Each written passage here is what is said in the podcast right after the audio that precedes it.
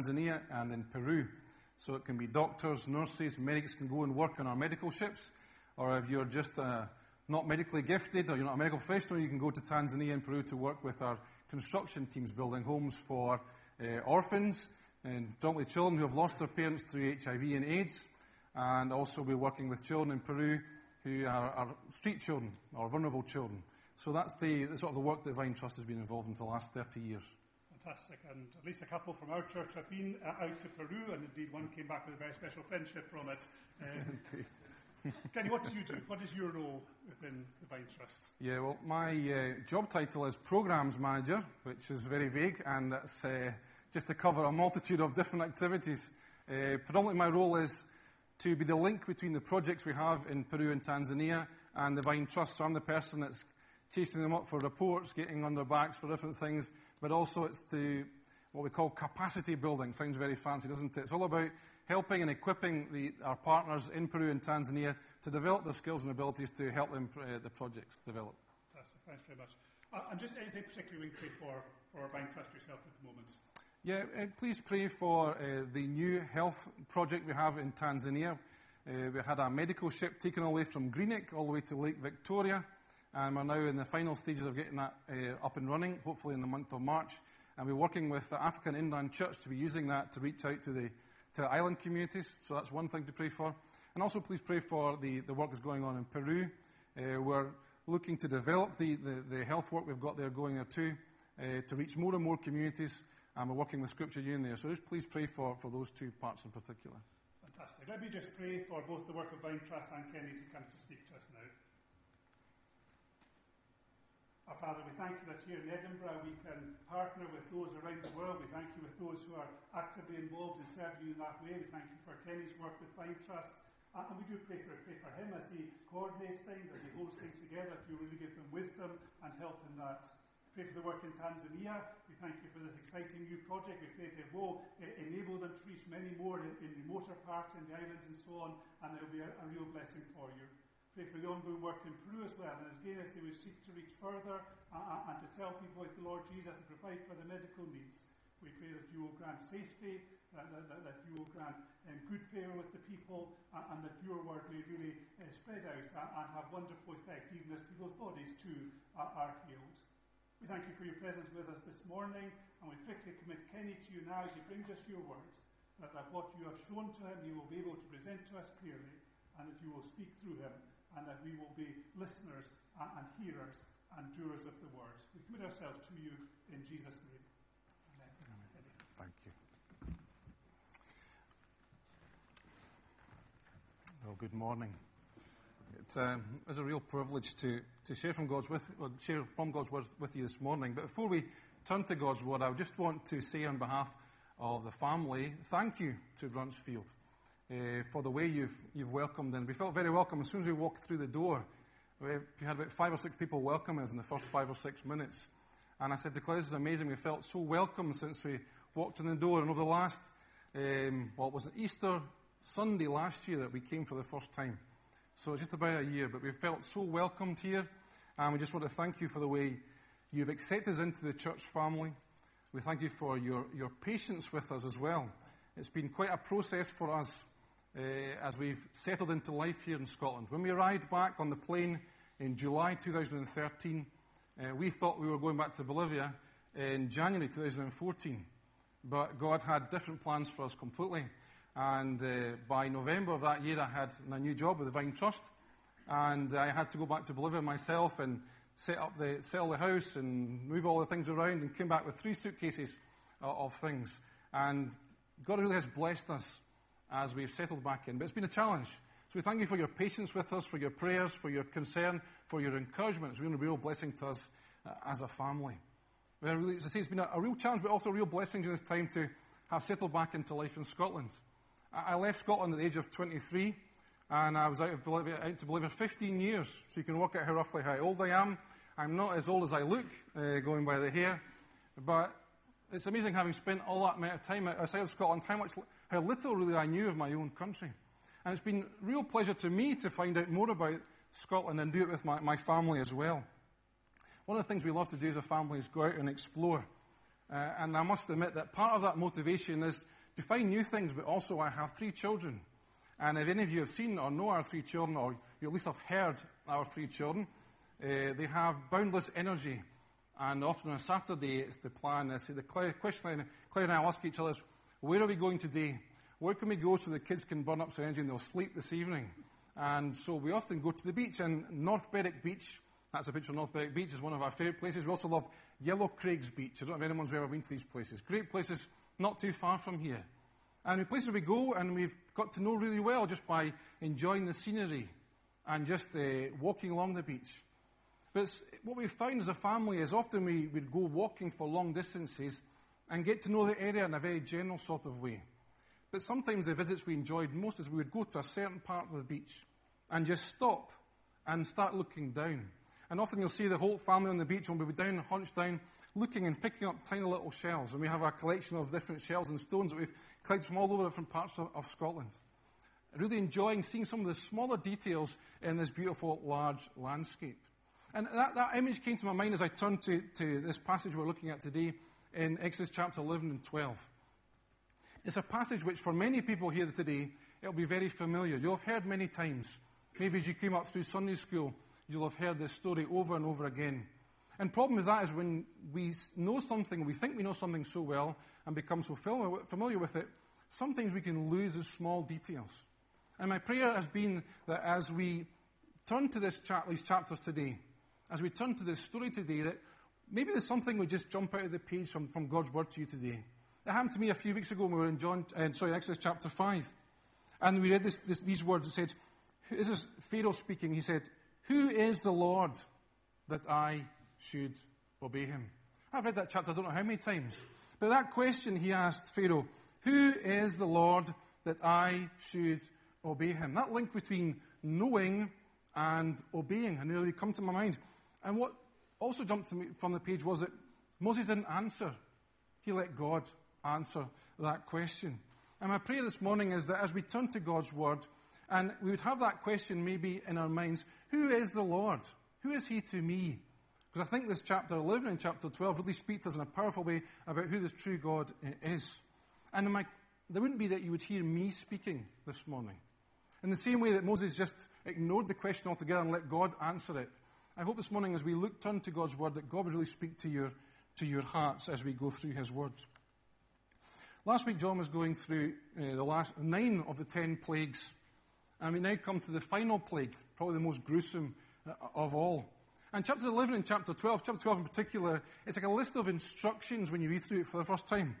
Now, we men have a bad reputation when it comes to instructions. Uh, and if uh, my wife asked me how, about me reading instructions, not often the first thing that I do when we buy something, not even a, in the IKEA flat pack furniture. Have a go at first of all, and doesn't work, then you turn to the instructions. Before it used to be asking directions in the car. Men are notorious for not asking directions too. Now we have GPS. So we no longer don't listen to the people in the neighbourhood where to go to. We now don't listen to the GPS where it's telling us where to go to, and we argue with the GPS. Well, I do anyway. Have a running battle. Turn right? No, I'm turning left. Turn right? No, I'm turning left. And that is the way it goes. But this chapter here, 11 12, 11 and 12, 12 in particular, is a, a list of instructions that we really need to turn to and listen to and allow God to, to apply those truths uh, to our hearts. These are sort of multi layered, multi purposed instructions that we have here uh, in this part of God's words. In chapter 11, we read in verse 1, it says there'll be, God tells Moses there'll be one more plague. One more plague. So God is making it very clear here to, to Moses and to all the Israelites this is the end of the plagues. And then in verse 2, we read something which is maybe unusual in the context when we're reading through this. It says here, verse 2 of chapter 11 Tell the people that men and women alike are to ask their neighbours for articles of silver and gold. Seems a very strange instruction right in the middle of all, here, all these plagues here. Tell the people that men and women alike are to ask their neighbours for articles of silver and gold. And here we have this unusual, uh, what seems to be a usual instruction by God, but actually God is linking this back, what's about to happen, to something that happened many, many years ago. In Genesis chapter 15 and verse 14, verse 14 we read this. When God's speaking to Abraham, the father of the Israel, Israel nation, he says, I will punish the nation they serve as slaves, and afterwards they will come out with great possessions. I will punish the nation they serve as slaves, and afterwards they will come out with great possessions. So here we have God instructing them to ask for possessions. And by giving this instruction very clearly here, he's linking this back to a promise and a statement he made to Abraham many, many years ago. So what is about to happen is not some sort of random thing. It's not something which is just happening. It is part of a divine plan. This is God's plan for the Israelites, something that was planned many, many years beforehand. So when, when Pharaoh is asking, Who is the Lord? we find that here he is about to declare to Egypt and leave them without any doubt at all they are dealing with the eternal, all powerful God who is in control of everything from the past and the present and into the future. And in this demonstration of his power and this declaration of who he is, will go even further than, than Egypt at that time. Later on, when we, hear, when we read about the Israelites going into the promised land, and when the, the spies meet with Rahab in Jericho, we read this in Joshua chapter 2. He says, She says this, We have heard who the, we have heard how the Lord dried up the water of the Red Sea for you when you came out of Egypt. When we heard of it, our hearts melted, and everyone's courage failed because of you. For the Lord, your God, is God in heaven above and on earth below. Who is the Lord? He is the all powerful God in control of everything, past, present, and future. So, this last plague, a horrific plague, we're going to read from verses uh, 4 to 8 in chapter 11. It says, So Moses, verse 4, this is what the Lord says About midnight I will go throughout Egypt. Every firstborn son in Egypt will die, from the firstborn son of Pharaoh, who sits on the throne, to the firstborn son of the male slave who is at her mill hand, and all the firstborn of the cattle as well. There will be a loud wailing throughout Egypt, worse than there ever has been or will ever be again. Among the Israelites, not a dog will bark at any person or animal. Then you will know that the Lord, who makes a distinction between Egypt and Israel, all these officials of yours will come to me, bowing down before me and saying, Go, you and all the people who follow you. After that, I will leave. Then Moses, hot with anger, left Pharaoh. It's a horrific plague. As I say, we often read these words and we've heard them so often before that we may become numb to this last plague. It is the death of the firstborn of these families. A, tr- a truly tragic and horrific plague. I wonder if you can just, in your minds, just try and imagine something similar happening today the firstborn of every family, and even in the cattle, dying just overnight.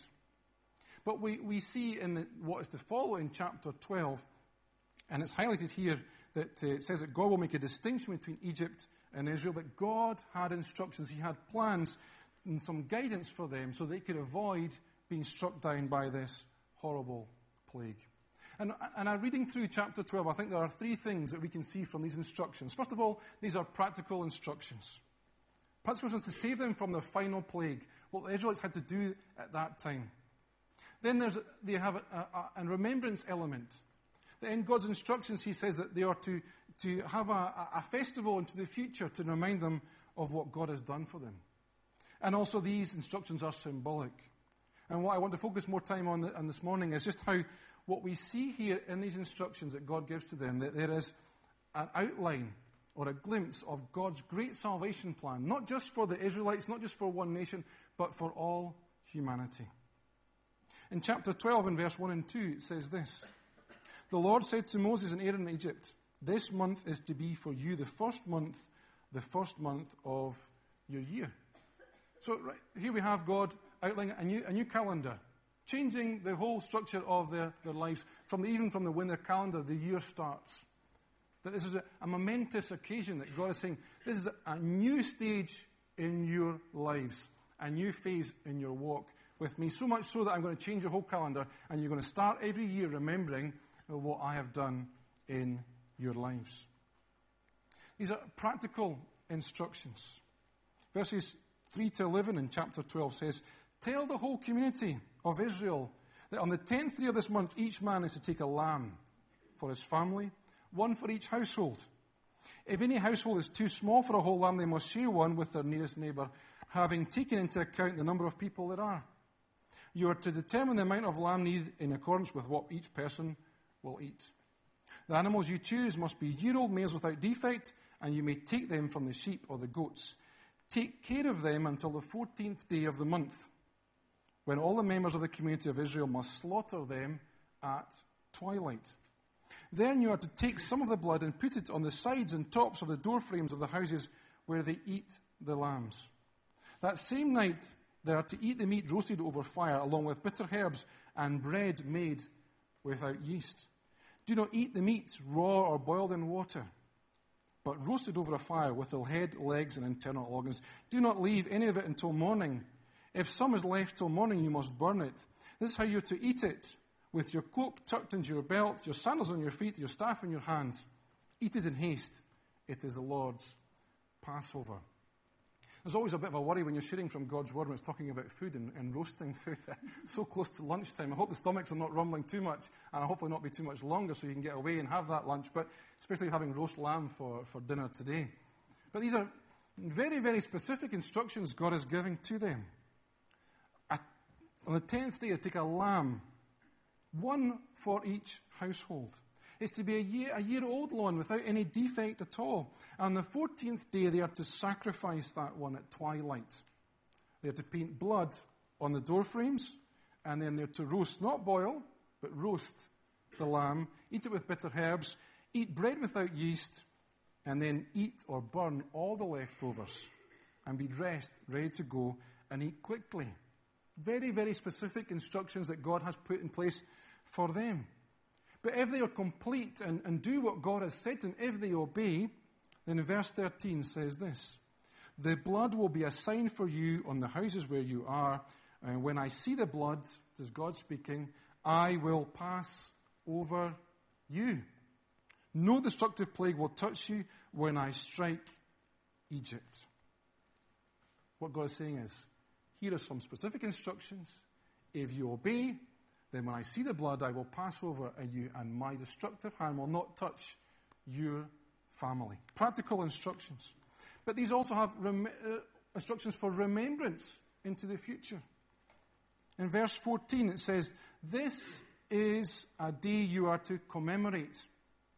For the generations to come, you shall celebrate it as a festival to the Lord, a lasting ordinance. And in verse 25, it says this When you enter the land, God's looking into the future. When you enter the land that the Lord will give you, as He promised, observe this ceremony. And when your children ask you, What does this ceremony mean to you?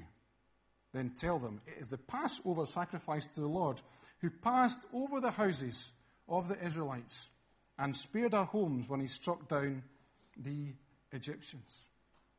So it's a new calendar some specific instructions to save them themselves from the destruction of the final plague, but also a, a reminder, a festival which God starts to help them to reflect on what He has done and help them to, to worship too.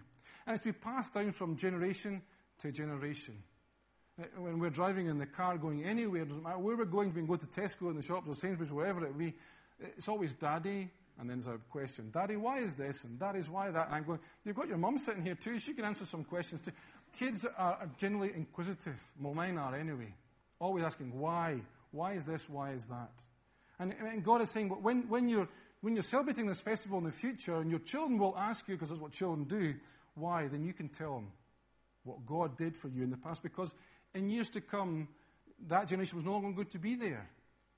And as, as humans, we have this tendency to forget we're great at forgetting what's happened in the past. And what God wants to do is make sure that the next generation, the next generation, the generations to come will know who God is and what He has done for them. But this Passover isn't just practical, it's just for remembrance, but it's also it's symbolic. And I want to pick out just very quickly some, some s- symbols here in this passage which speak to us about God's great, wonderful salvation plan. Not just, as say, for one nation, not just for one night, but for, for the, all humanity for, uh, forever. It describes, at the beginning of Genesis, when we started this study a number of weeks ago, uh, right at the beginning, we found out this, these, these Israelites, this, this family who'd been invited to Egypt, invited as guests were no longer guests, they were now living as slaves. And it says in verse 23 of chapter 2 that they cried for help. They cried for help. Why? Because they were completely powerless to overthrow the, the Egyptian rulers. Their overlords, they had no power to, to get rid of them at all. And this is an example of, of where we are. The Bible clearly illustrates and tells us that we are also slaves. In Romans chapter 6 talks about we are slaves to sin. That sin controls our lives, our thoughts, our actions, our, our motives, our, our desires. We are controlled by it, and our destiny is shaped by this sin. And we are completely powerless under our own strength to do anything at all about this. When I was growing up as a, as a kid, and there was only one television program worth watching, as far as I was concerned. It was the A team. Now, my daughter, eldest daughter Emma, saw this picture and says, Daddy, who are they? I was shocked. I, I thought, what, what have I been doing? What education have I been giving to my children? They have no idea who the A team is whatsoever. I wanted to be that gentleman there on the right hand side, B.A. Baracus. He was my favourite. I wanted to be like B.A. Baracus. I have kind of like the reverse Mohican going on now uh, instead of the, the. But he was my hero. He was a big, tough guy. And even, even I'm sure you must have, most of you seen who, the A team at some time. Uh, it, they were always, these guys are running away from the police and from the army, and they'd be always uh, holed up somewhere in a warehouse. And it looked like everything was lost. And all of a sudden, because there was guys, these guys were geniuses. They could get this whole bit of metal from here and this whole bit of metal from there, and they would put together a tank from absolutely nothing. It's ridiculous. I actually turned around. It's true. I actually watched an episode a couple of years ago. I thought, why on earth did I watch this as a kid? It was completely ridiculous. But they, they, through their own just sort of genius, were able to save themselves from a helpless situation. And sometimes, of course, we don't run in warehouses making tanks to escape from helpless situations in our own life, but we think that sometimes when, when problems arrive in our lives, that through our own maybe cleverness, through our own skills and our money and ability and influence, we try to influence situations to escape from the problems that appear in our lives. But this passage, uh, this book of, of Exodus and the whole Passover and what happens here clearly illustrates to us in a symbolic way that there is one problem we can do absolutely nothing about under our own power, and that is, the, that is sin. It doesn't matter how smart, how clever, how wealthy or powerful you are, there's nothing you can do to escape from the problem of sin. And this Passover teaches in a symbolic way that freedom from the slavery of sin is God's initiative, it is God's plan, it is through God's power, and it is through God's grace. See, God didn't save the Israelites from, from the, the slavery in Egypt because they, they were worth it, because I'm worth it, like the advert says in television. It wasn't because they had done something that justified or made God want to do it for them. It was because God's grace, He wanted to save them from slavery in Egypt. And then we have the, the image of, of the lamb. This was to be sacrificed in place or in substitute for the firstborn. It was to be a lamb without defect. And here we have such a beautiful picture of our Lord Jesus Christ, do we not? He who was without sin. He who gave his life as a sacrifice, as a substitute for, for us. John the Baptist, when he saw Jesus coming, he said, Look, the Lamb of God who takes away the sin of the world. One of my favorite Bible commentators is a man called Warren Wiersbe. He's tremendous a way of opening up God's word in simple ways for people who are simple like me can understand. And he, he turns to these verses of uh, verse 3 to verse 5 of Genesis, uh, sorry, of Exodus, and he says here, he points out three things. In verse 3 it says, each man is to take a lamb. And then in verse 4 he says, according to what each can eat, you shall take, you shall make your count for the lamb. And then in verse 5 he says, your lamb shall be without blemish. And he points out the progression here that is from a lamb to the lamb to your lamb. To general, to specific, to personal. And he points out that this, this image of the lamb becoming something very general to specific and then to personal is, is also the, the plan that God has for our lives in, towards the lamb of God, Jesus Christ. From, he should be no longer just a lamb he would then move to the Lamb of God and then our Lamb, or my Lamb of God. This wonderful progression here because God wants Jesus Christ to become personal to each one of us. We're talking about the study in John chapter uh, 17 the, this, this week from the young people of the day away. John 17, verse 3, gives us a wonderful definition of what eternal life is. It says, Now this is eternal life. Definition. That you may know the one true God and Jesus Christ, Jesus Christ whom he has sent. The eternal life which God has to offer each one of us is a personal relationship with God. From a lamb to the lamb to my lamb. And then there's the, the blood, which we've been singing about in many of the songs this morning. The, the, that people would understand clearly that blood was a symbol of, life. In the book of Deuteronomy, Deuteronomy, we read, The blood is the life. The blood is life. I wonder what the Egyptians were thinking as they saw these uh, Israelites slaughtering a lamb at twilight and all of a sudden starting to paint their doors with lamb's blood. It must have been a, a shocking, a, a worrying uh, image to, see. But this painting of blood onto their door frames was a, an act of, of faith. How on earth can just by painting blood onto a door frame save you from your, your firstborn dying? But the, the thing is, you have to understand that this simple blood of a lamb, the power was in what God understood that lamb to represent. That, that that blood being painted there was an act of faith, an act of obedience, an act of trust. And that that blood of that lamb was to be in place, or that sacrifice that lamb was in place of the firstborn in that household. And that blood, there was nothing else they can do. It was, there was no other way, there was no other instruction, just the blood of the lamb on the doorposts. That's what they were to do. And because God says, when I see the blood, I will pass, pass over.